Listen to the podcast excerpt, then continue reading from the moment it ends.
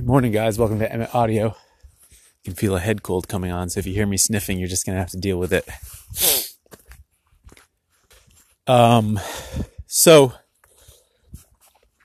you read the title of this thing, so you know what I'm going to talk about, which is about the fact that when you put things on sale, you're training people to wait until you have things on sale.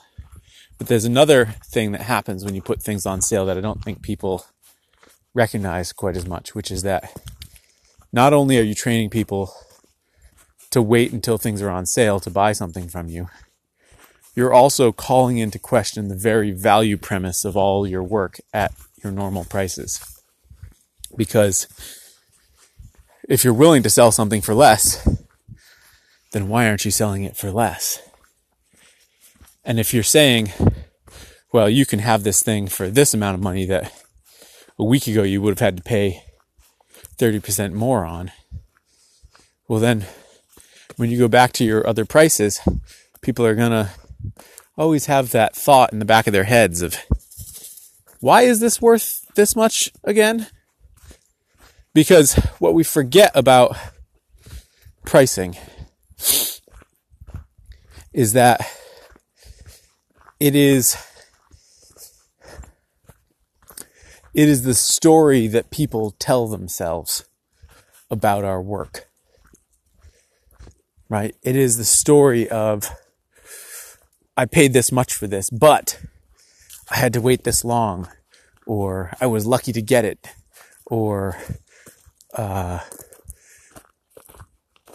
this guy has so much demand that this is just what his stuff is is going for right? And that story is important. If the story that people are telling themselves is, I paid this much and I kind of feel ripped off, that's a horrible story to give your customers because guess what? They're not going to be customers anymore.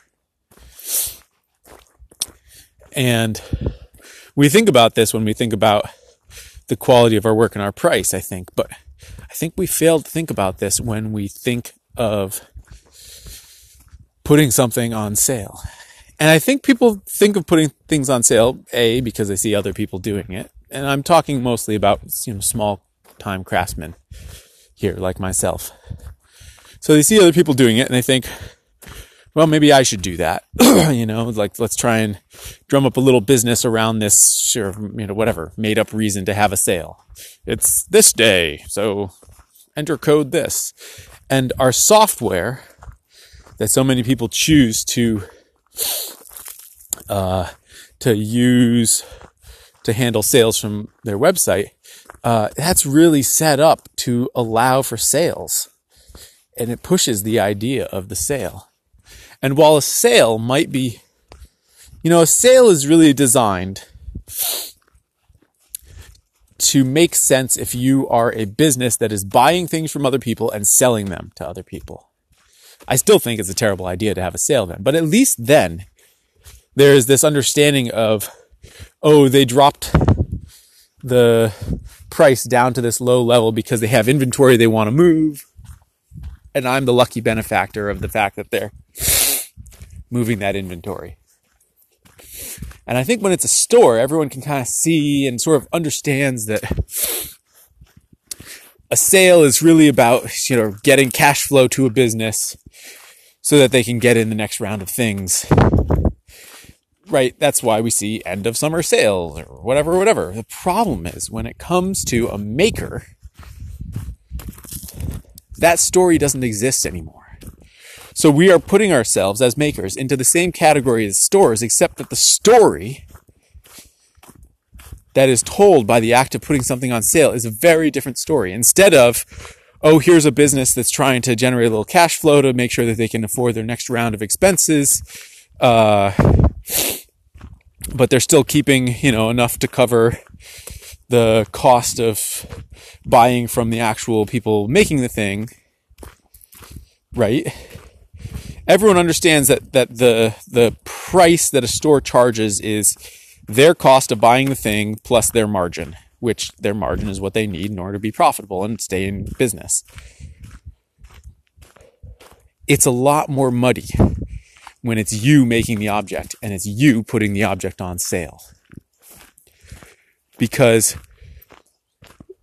even if you try to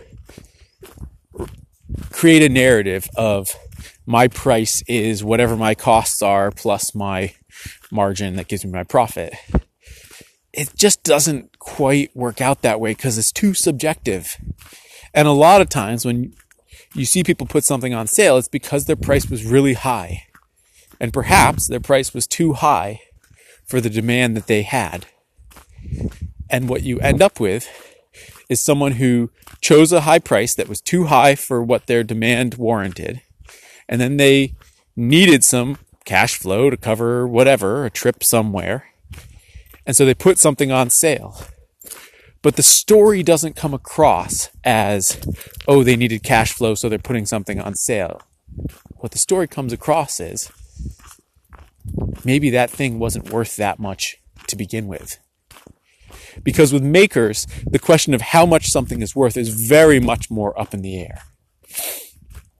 Right? Because we can choose to operate on a leaner budget. We can choose, there's so many operational ways that we can have something be a lower price point or a higher price point.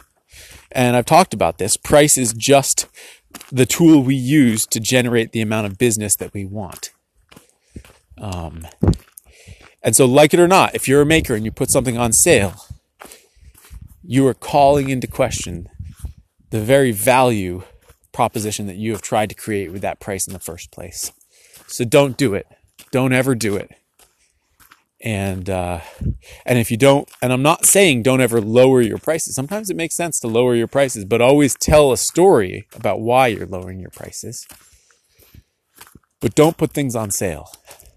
If you're going to lower your prices, lower your prices. But that's very different from putting things on sale. Thanks for listening, guys. Talk tomorrow.